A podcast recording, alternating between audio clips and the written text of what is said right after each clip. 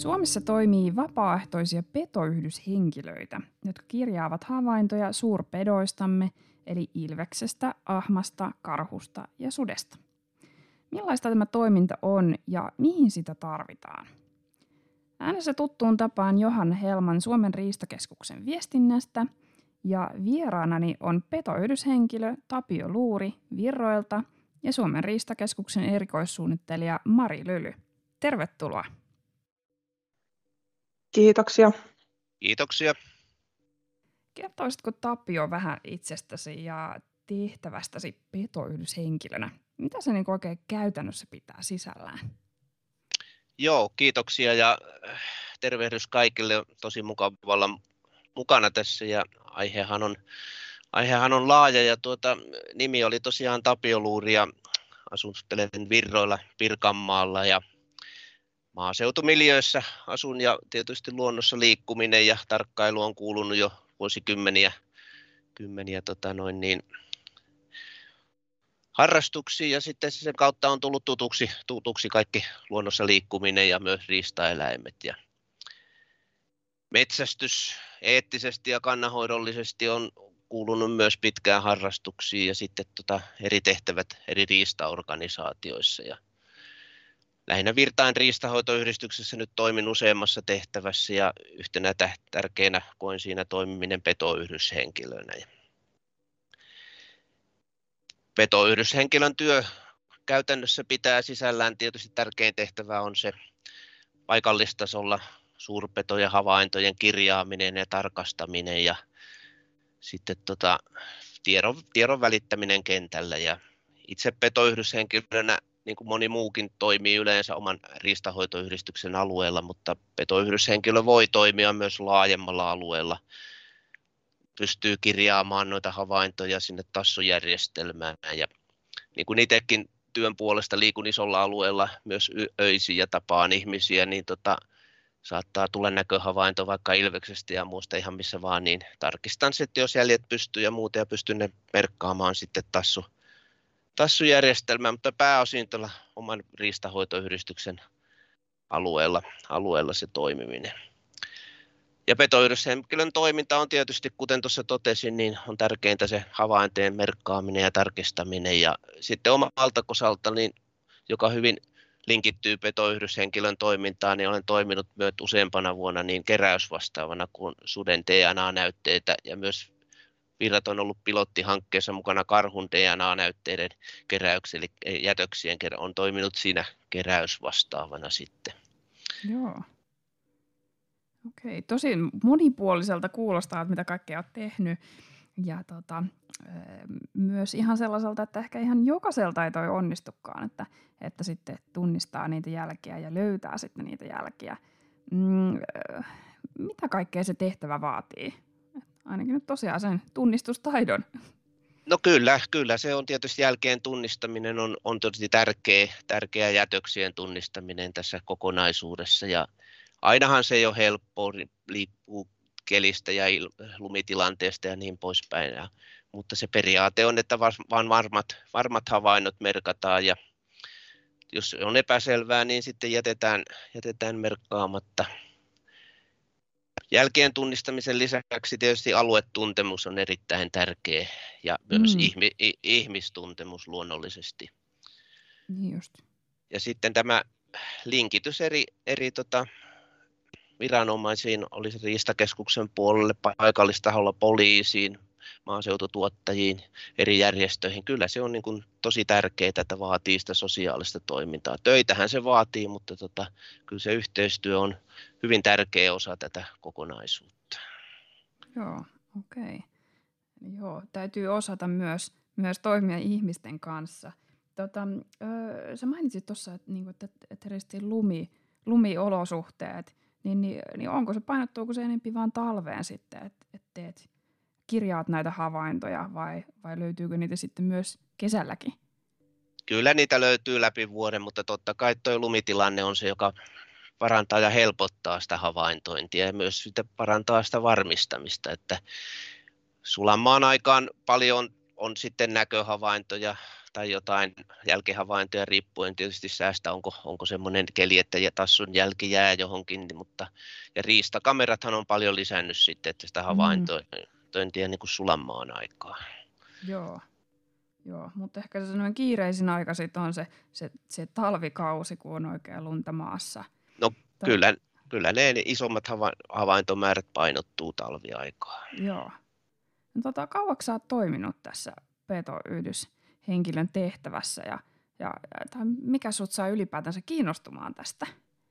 No, olen toiminut petoyhdyshenkilönä aika tarkkaan 15 vuotta ja, no niin. ja kun tuota, 70-luvulla muistaakseni ihan Riista- ja kalatalouden tutkimuslaitos alkoi hyödyntää näitä vapaaehtoisia tässä kannanarvioinnissa ja silloin, silloin varmaan kirjattiin, en itse silloin muistan kyllä kuulleeni, niin tota, paperiversioita ja näitä havaintoja ja lähetettiin eteenpäin. Ja se oma kiinnostus tässä on pikkuhiljaa sitten, kun on tietysti mahdollisuudet työ ja muunkin puolesta parantunut niin, ja kokemuksen myötä, niin on herännyt, että ja kun on peru, perehtynyt tähän riistaorganisaatioon ja kuinka tärkeää työtä se on tämä kentällä tehty havainnointi ja merkkaaminen, niin se, se sai sitten innostua, innostua tähän toimintaan. Että. Joo, aika, aika hienoa kuulla ja myös tämä, että tavallaan miten asiat on myös muuttunut aika paljon tälleen 15 vuodessa. Kyllä ne on muuttunut tosi, tosi parempaan suuntaan, että tota, merkkaaminen ja tilastointi ja myös niiden havain, omien havaintojen tar- tarkkailu ja tarkastaminen ja seuraaminen, niin se on kyllä ihan, ihan hyvällä tasolla tänä päivänä. Että. Joo.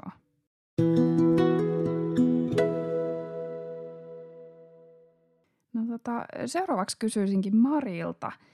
Ö, paljonko Suomessa on Tapion kaltaisia petoyhdyshenkilöitä? Voiko ihan kuka tahansa ilmoittautua petoyhdyshenkilöksi? Joo, tota, meillä on ö, aika paljon näitä toimijoita, jopa yli 3300 henkilöä tässä verkostossa mukana, joihin voisi ottaa yhteyttä petohavaintojen varmistamiseksi. Ja sillä tavalla tämä on tosi ainutlaatuinen toimintamalli, että muissa maissa ei, ei vastaavaa käsittääkseni ole ja ovat hyvin usein tosi kiinnostuneita, kun kerrotaan, että meillä tämmöinen verkosto vapaaehtoistoimijoita löytyy. No niin, ja se on siis, on, joo, eli, eli verkosto kattaa siis ihan koko maan ja, ja tota, osa henkilöistä tietysti saattaa asua sellaisella seudulla, jossa ei kauheasti kerry havaintoja, mutta tyypillisimmin petoidushenkilöt saa noin 10-50 havaintoilmoitusta vuoden aikana, eli ihan merkittävästä työmäärästä on kyse, ja toki siellä on vielä niitä selvästi aktiivisempiakin kirjaajia sit joukossa, ja näitä asioita me tuossa itse asiassa kartoitettiinkin kesän aikana petoidushenkilöille teetetyssä kyselyssä. Haluttiin vähän tarkempaa kuvaa siitä, että millaista tämä toiminta on. Joo. Ja tuohon kun kysyit, että miten tähän toimintaan sit pääsee mukaan, niin, niin oikeastaan tosiaan kuka tahansa voi toimia suurpetojen havainnoinnista kiinnostunut henkilö voi tässä toimia, toimia mukana. Ja sitten tietysti edellytyksenä on, että hän on käynyt tämän petoidushenkilöille suunnatun koulutuksen, jota Riistakeskus järjestää. Ja tyypillisesti se prosessi etenee niin, että riistahoitoyhdistys esittää tehtävään sieltä jäsenistöstään sellaista henkilöä, joka on ominaisuuksiltaan tehtävään sopiva. Ja sitten toki verkostoon voi pyrkiä myös ottamalla yhteyttä Riistakeskuksen aluestoimistoon, jos esimerkiksi ole metästystausta eikä ole riistahoitoyhdistyksen jäsen. Ja niin just, että jäsenyys ei ole mitenkään pakollista tai ei. just tämä metsästystausta. Että ihan kaikkia, kaikki voi, kiinnostuneet voi, voi, voi ilmoittautua. Just näin. Ja, ja tota, sitten tästä petoidushenkilöiden nimittämisestä ja toisaalta tehtävä mahdollisesta poistamisesta vastaa sitten aina Riistakeskus. Niin just. No tota, millainen merkitys tällä petosy, petoyhdyshenkilöiden muodostamalla verkostolla, mikä oli vaikuttava laaja, niin, niin, ja, ja sitten heidän, heidän tota, kirjaamilla havainnoilla on? Et mi- mihin kaikkiin näitä havaintoja käytetään? No tämä petohoidushenkilöverkoston tuottama laadukas havaintoaineisto, mikä siis koostuu näistä varmennetuista havainnoista, niin se on tosi keskeinen työkalu, kun meillä riistatutkimus arvioi vuosittain Suomen suurpetokantojen kokoa. Ja sitten lisäksi tätä tietoa käytetään ihan niin kuin ympärivuotisesti paikallisesti suurpetotilanteen arviointiin. Eli se on tosi tärkeää tietoa esimerkiksi silloin, kun poliisi päättää, että onko siihen suurpedon käytökseen tarve puuttua, vaikkapa sitten karkotuksella tai niin kuin viimesijaisena keinona lopetusmääräyksellä. Ja toisaalta Riistakeskus hyödyntää tietoja poikkeuslupien ohella myös sitten petoaitahakemusten käsittelyssä. Että nämä on niin kuin se tietopohja, mihin, mihin meidän päätös, päätöksenteko perustuu.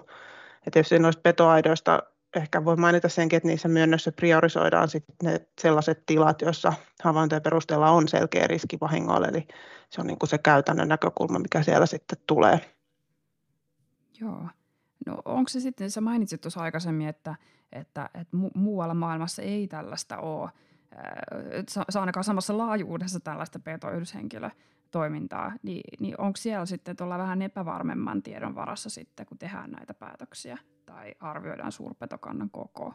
No varmasti osassa, osassa maita on näin, mutta sitten toisaalta siellä voi olla myös tämmöistä riistahallinnon tai riistan tutkimuksen palvelukseen palkattua henkilökuntaa, joka tätä kenttätyötä sitten tekee, mutta ihan valtava resurssisäästö meillähän muodostuu siitä, että me, meidän vapaaehtoistoimijat, jotka muutenkin, niin kuin Tapio tuossa kuvasi, että harrastaa, harrastaa tämmöisiä niin kuin aktiviteetteja luonnossa, niin, niin muutenkin nämä toimijat siellä luonnossa paljon liikkuu, niin sitten siinä yhteydessä myös tuottaa sitä, sitä aineistoa. Kyllä, ja Suomikin kun on niin iso maa tai laaja maa, että, että, että, täällä, täällä olisi kova työ kyllä tutkijan ehtiä joka paikkaan. Ja ehkä vielä semmoinen tärkeä näkökulma, minkä voisi nostaa esille, on se, että, että kun nämä on niin paikallisia toimijoita ja siellä niiden paikallisten petoalueella asuvien ihmisten kanssa asioi ja keskustelee, niin ne tekee myös äärimmäisen tärkeää työtä siinä, että niin kuin jakaa sitä tietoutta suurpedoista. Ja se tulee sieltä niin kuin paikallisilta ihmisiltä toiselle, niin, niin se on varmasti semmoista tavoittavaa viestintää. Totta, ja mitä Tapiokin sanoi just tuossa, että paikallistuntemus on todella tärkeä tässä, tässä tässä Just näin. tehtävässä. Tota, Tapio, kuinka paljon ja, ja ketkä sulle ilmoittaa näitä, näitä havaintoja, että hei nyt riistakameraa jäi, jäi Ilveksen kuva tai, tai olisikohan tämä karhun tassun jälki? No omalla alueella ilmoituksia, kun ajattelee Virtain riistahoitoyhdistyksen aluetta, niin tänä vuonna kokonaisuutena ilmoituksia tulee varmaan tuonne noin 800, jotka merkataan tassujärjestelmään. Ja tietysti meitä toimii minun lisäkseni tällä alueella viisi muutakin petoyhdyshenkilöä, etteihän näitä yksin, yksin tehdä, mutta henkilökohtaisesti kirjauksia teen. Tämä vuosi tulee olemaan koko lailla omia kirjauksia, tulee 280 kappaletta.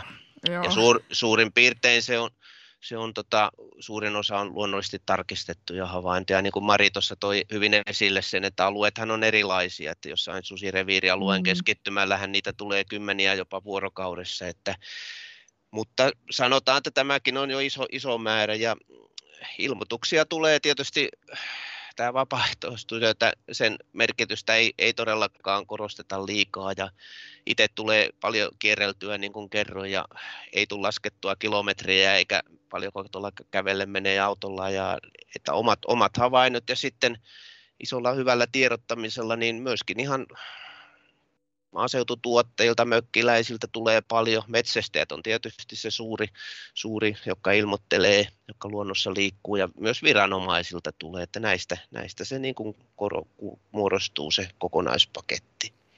Joo. Ja jos ajatellaan niin kuin havaintojen määrän kehittymistä, kehittymistä tota noin, niin tässä vuosien varrella, niin kyllähän ne on lisääntynyt. Ne on lisääntynyt, että tota, se johtuu oikeastaan siitä kahdestakin syystä, että kovalla työllä on saatu tämä ilmoittamisen merkitys korostetusti tuonne kentälle, että niitä tulee, tulee paljon töitä. Se vaatii, mutta ilmoitukset tulee aina paremmin. Ja tietysti tuo suurpetokanta, niin se on kasvanut huomattavasti, mm. että kyllä niitä havaintoja tulee sitten tosi paljon. Näkö, näköhavainnot vallankin on lisääntynyt kyllä runsaasti. Joo, joo että oikeastaan niin kuin kaksikin syytä, että on on enemmän, että niin kuin suurpetokannat on kasvanut ja sitten, että ehkä osataan ilmoittaa näistä havainnoista ja on kehittynyt tämä systeemi. Kyllä, Joo. kyllä juuri näin. No tota, tässä just ennen kuin alettiin äänittämään, niin kerroit, että on aamullakin tullut sinulle, sinulle tässä ilmoituksia näistä havainnoista. Onko sulle jäänyt joku havainto näiden vuosien varrella erityisesti mieleen? Tai ootko itse kohdannut paljon suurpetoja? No joo, tuosta aamullisesta havainnosta sen verran, että tota, se oli ihan pihassa, pihassa ilves liikku, että nämä on, nämä on nyt hyvin tyypillisiä ja tietysti korostuu näin lumikelle, ilvekset liikkuu paljon ja sitten ravinnon haku ihan pihapiireistä on, niin niitä, semmoinen soitto tuli aamulla ja kävin sitten jäljet tarkistamassa, että näin oli kysymys. Ja jos ajattelee noita mieleenpainuvia kokemuksia, niin nostaisin oikeastaan kolme, kolme eri asiaa, mikä tässä toiminnassa on itselle tullut itselle tullut hyvin esiin, eli on tämä oma, oma oppiminen, että aina kun tuolla liikkuu ja niin kaikki tapaukset tuppaa olla erilaisia, niin se kyllä on paljon, että aina oppii itsekin uutta, uutta tässä toiminnassa. Ja tietysti toisena sitten tuommoinen, että kun saa muita innostua, vaikka nyt otetaan mökkiläiset esimerkiksi, että tässäkin oli yksi tapaus, tai niitä on ollut useampikin, että soitetaan karhujätöksistä ja melkein puhelimessa kuvauksessa tiedän, että siellä on ollut supikoirien vessapaikka ja kun ajelen sinne paikalle, niin siellä on kymmenkunta henkeä istu ringissä niin kuin leirinointi on ympärillä ja siihen, kun pääsee paikalle ja kertoo, että tämä on nyt supi ja sitten näyttää kuvista, että Joo, että on tällaiset. Joo. Niin, ja erot on tämmöiset, niin ne innostaa sitten, että sieltä samalta suuntaa saattaa viikon päästä tulla sitten kuva, että oli helmipöllö istu mökin vieressä puussa, niin se vaan niin kuin todistaa sen, että se viesti on mennyt perille ja on ruvettu kiinnostaa ja tiedetään, mistä pystyy tunnistamaan eläimiä. Joo, Joo, joo ja, ja vielä, löytää lisää tietoa. Kyllä, joo. kyllä. Ja kenelle ilmoittaa. Vaikka se kyllä. nyt ei ole suurpeto, mutta se niin kuin, siinä tulee todistettua se, että on saanut jonkun innostua ja opetettua, mistä löytyy tunnistaminen. Joo. Ja ihan, ihan niistä omikohtaisesti tietysti suurpetojen näkeminen konkreettisesti on aina, aina tota hieno, hieno tapahtuma. Ja nyt tuoreempana mulla oli tässä kesäkuussa, kun maataloustuottaja ilmoitti kyllä tuttuun paikkaan, että on hirvet varmaan taas tuota repinyt paalia sarvillaan. Ja tiesinkin, että ne käy kyllä siellä. Ja alkukesästä sitten lähdin aikaisin, kun en nukuttanut niin puolen yön maissa, että mä päivän kattoon, että mitä sorkkaeläimiä siellä on ja onko kaikki niiden tekemiä vai karhunkin, kun tiedän, että alueella karhu, karhukin liikkuu. Ja kävelin sitten ja kuului semmoinen rasahdus ja vähän ajattelin, että mikä hän oli ja metsäkanalinnut lähti sitten yöpuulta, niin mm, arvasin, no niin. arvasin, että jotain, jotain erikoista on ja tota, vähän matkaa siinä meni, niin sitten tulikin jo kahden karhunjäljet vastaan ja petoyhdyshenkilöllähän on aina mukana muistiinpanovälineet ja mitta ja kännykkä ja taskulamppu ja siinä rupesin sitten ruutupaperille sanottaa niitä mittauksia, niin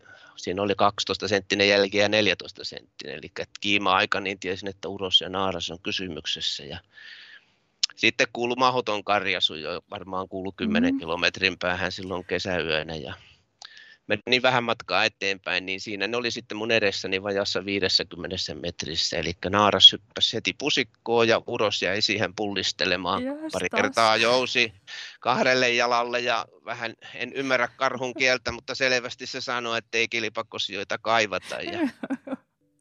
No siinä sitten tuli tietysti haluan korostaa tässä lempeä, joo. Niin, että tota, peto on aina peto ja siihen täytyy käyttäytyä, mutta ne opit on päässä, että rauhallisesti ja muuta, niin mm. sanoin vaan kaverille, että eiköhän me metsän kulkea tässä pärjätä ja se hyppä, meni sitten se naaraan perään siihen pussi ja saman tien ne meni peräkkäin sitten lähti mun edestäni pois. Ja tosi pitkään kuulu, kun se uros, uros sitten neuvosta naarasta, mihinkä päin mennään, kuulu semmoista murinaa mennessään, mutta sitten jäi niin semmoinen autenttinen, hieno, hieno kuva ja havainto, että luonnossa mitenkä, ja taas oppii uutta vähän niiden käyttäytymisestä.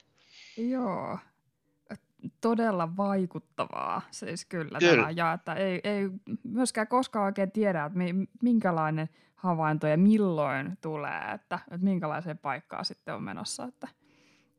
Kyllä, kyllä ja juuri korostan sitä, että kannattaa niin kuin, kyllä se suurpeto on aina suurpeto, että täytyy niin kuin miettiä kyllä, että miten niiden kanssa pelaa, mutta se rauhallisuus tuossakin oli kyllä ihan, mm. molemmat pärjättiin. Joo.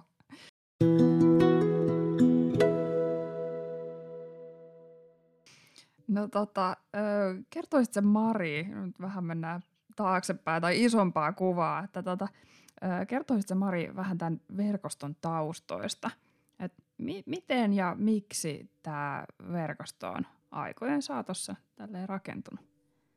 Joo, tota, käsittääkseni se on juurikin tähän petokantojen niin koon määrittämiseen alun perinkin käynnistetty tämä homma. Ja niin kuin Tapio tuossa kuvasi, niin 70-luvun lopulla on alettu tämmöisellä vakioisella menetelmällä sit näitä havaintoja kerätä ja ensin tosiaan paperi, paperille ja lomakkeille, mutta sitten on tuosta 2009 vuodesta lähtien ollut tuo sähköinen kirjausalusta Tassu käytössä, mikä on sitten tietysti jouduttanut sitä tiedonkeruuta. Mutta tota, silloin alkuaikoina niin puhuttiin petoyhdysmiehistä ja se verkosto oli paljon pienempi. Et esimerkiksi 30 vuotta sitten niin kirjattiin semmoinen joku pari tuhatta tai kaksi ja puoli tuhatta havaintoa vuodessa ehkä. Ja nyt esimerkiksi tarkistin tämän vuoden aikana tehdyt kirjaukset, niin niitä on jo yli 50 000 kappaletta, eli mm. ihan huikea kasvu tapahtunut. Toki meillä on petokannatkin kasvanut, mutta on myös niin kuin muuttunut silleen systemaattisemmaksi ja kattavammaksi tämä, tämä toiminta. Joo, ihan siis hurjaa, miten tämä niin kuin, tosiaan on, on rakentunut Suomessa ja näin, näin niin merkittävästä vapaaehtoistyöstä on niin kyse. Tota, no millaisena näet tämän niin tulevaisuuden tai millaisia haasteita ja mahdollisuuksia on edessä? Et jos tässä nyt katsotaan, 30 vuotta sitten oli aika erilaista, niin mikä on 30 vuotta sitten eteenpäin? Joo, tota, kyllä mä näen, näen tälle toiminnalle tosi ison tarpeen, tarpeen myös tulevaisuudessa, että hallinnon ja viranomaisten se reagointikyky on, on tosi riippuvainen niistä varmennetuista petohavainnoista, samoin kuin sitten meillä, meillä tota muodostettavista laadukkaista kanta-arvioista. Ja toisaalta niin näen, että ne paikallistason toimijat, niin kuin tuossa juttelinkin, niin on, on tota arvokas jatke riistahallinnolle, että he on se porukka, joka näkyy ja kuuluu siellä siellä tota petohavainnointitilanteissa, joihin me ei sitten ehdittäisi tietenkään paikalle. Ja mä luulen, että haasteet on varmasti samanlaisia, mitkä liittyy muuhunkin vapaaehtoistoimintaan meidän yhteiskunnassa, eli miten säilytetään toimijoiden motivaatiota ja toisaalta saataisiin innostettua uusia vapaaehtoisia porukkaa mukaan. Ja oli hirveän mm. kiva kuulla näitä Tapion kuvaamia tilanteita ja sitä, miten hän nosti tota luonnon havainnoinnin mielekkyyttä, että ehkä nämä on just niitä valttikortteja sitten, millä sitä innostusta saadaan uusinkin toimijoihin viritettyä. Tuossa tuon kyselyn, kesällä tehdyn kyselyn perusteellakin havaittiin, että näistä vastanneista, että, että vain kolmasosa siitä, siitä porukasta alle 50-vuotiaat, että näen kyllä, että lisää nuoria vapaaehtoisia mahtuisi mainiosti mukaan porukkaan. Joo, Eli oikeastaan ihan samoja haasteita toisaalta, mitä niin kuin Suomessa yhteiskuntanakin, että, että väki, väki vanhenee ja, ja tarvittaisiin jo, jo sitten uusia, uusia nuorempia toimijoita kanssa mukaan ja saataisiin oppimaan. Joo. Tuskin Tapiokaan on ihan hetkessä oppinut kaikkea tätä, tätä ö, lajin tuntemusta tuntemaan niitä jälkeen. No ei todellakaan, kyllä se vuosien saatossa tulee ja kuten totesin, että aina ei tänä, tällä hetkelläkään voi olla niin kuin varma, että kaikista havainnoista. Että. Joo, joo, ja just, että koko ajan oppii, että sekin sitten just ihanaa, miten se tavallaan ei tule valmiiksi. Tota, no osa kuulijoista nyt voi miettiä, että et, et kuinka nyt sitten tulee toimia, jos kohtaa suurpedon tai sen jälkeen, tässä on nyt jo vähän tullutkin jo ilme, että pitää ilmoittaa petoiseen yhdyshenkilöille, mutta että miten se oikein tapahtuu ja mitä jos näkee suurpedon, niin mitä pitää tehdä. Niin olisiko tässä, kerrotko vaikka Mari vähän, että miten tämä peruskulku menee ja jos Tapio sieltä sitten täydentää.